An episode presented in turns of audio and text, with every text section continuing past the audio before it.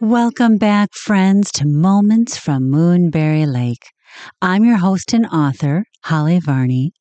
And in today's morning news from this sweet small town, we get to hear from our favorite elder in A Moment with Martha. The Magic Pill. If you want to know if an elderly person still has their wits about them, ask them what supplements they are taking. The length of the list will indicate how gung ho they are about extending their expiration date versus those who decide to ride to the pearly gates on the enjoyment of coffee, bacon, and donut holes. I'm pretty sure less thought goes into the seating arrangement at weddings than the organization of the plethora of pills we swallow by the handful. It's a big undertaking to sort out the supplements and medications into the correct rainbow colored pill dispensers. We have to put them not only into the correct days of the week, but the time of day. Questions must be answered. Is the pill taken in the morning on an empty stomach or mid morning after a meal? at lunch or with a midday snack, at dinner or at bedtime? Is it daily or weekly? There is a colored rectangle for every time frame to pop open and dump pills out like candy from a gumball machine. In preparation, I first must clear off the dining room table, which takes me three days beforehand to do, and then we line up the bottles like soldiers ready to storm the battlefield. My husband and I begin with the important stuff that different doctors have prescribed and say we must take if we want to keep a foot in this race.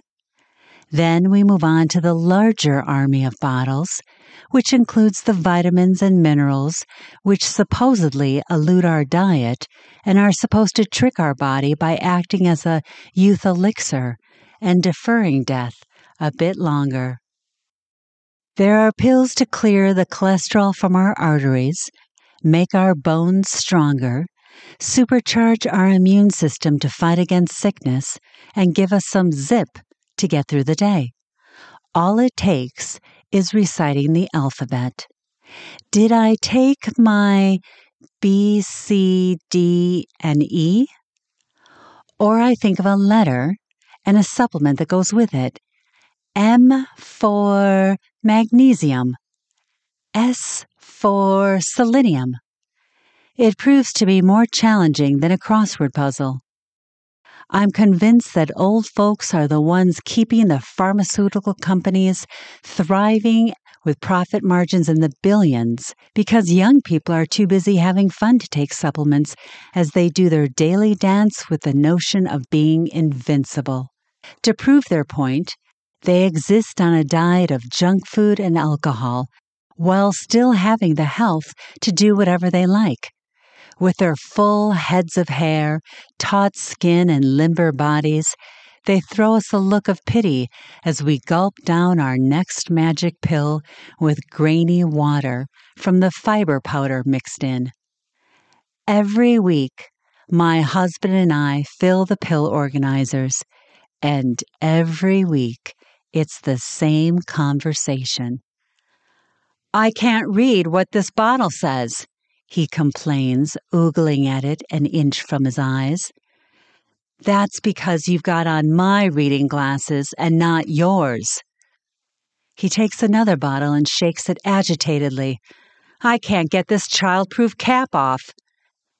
Neither can I, we have to ask the kid down the street to do it for us. This bottle says it's expired, but it's over half full.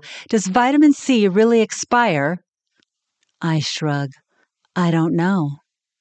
Well, I'm going to finish it. It's all a scam to get us to buy more.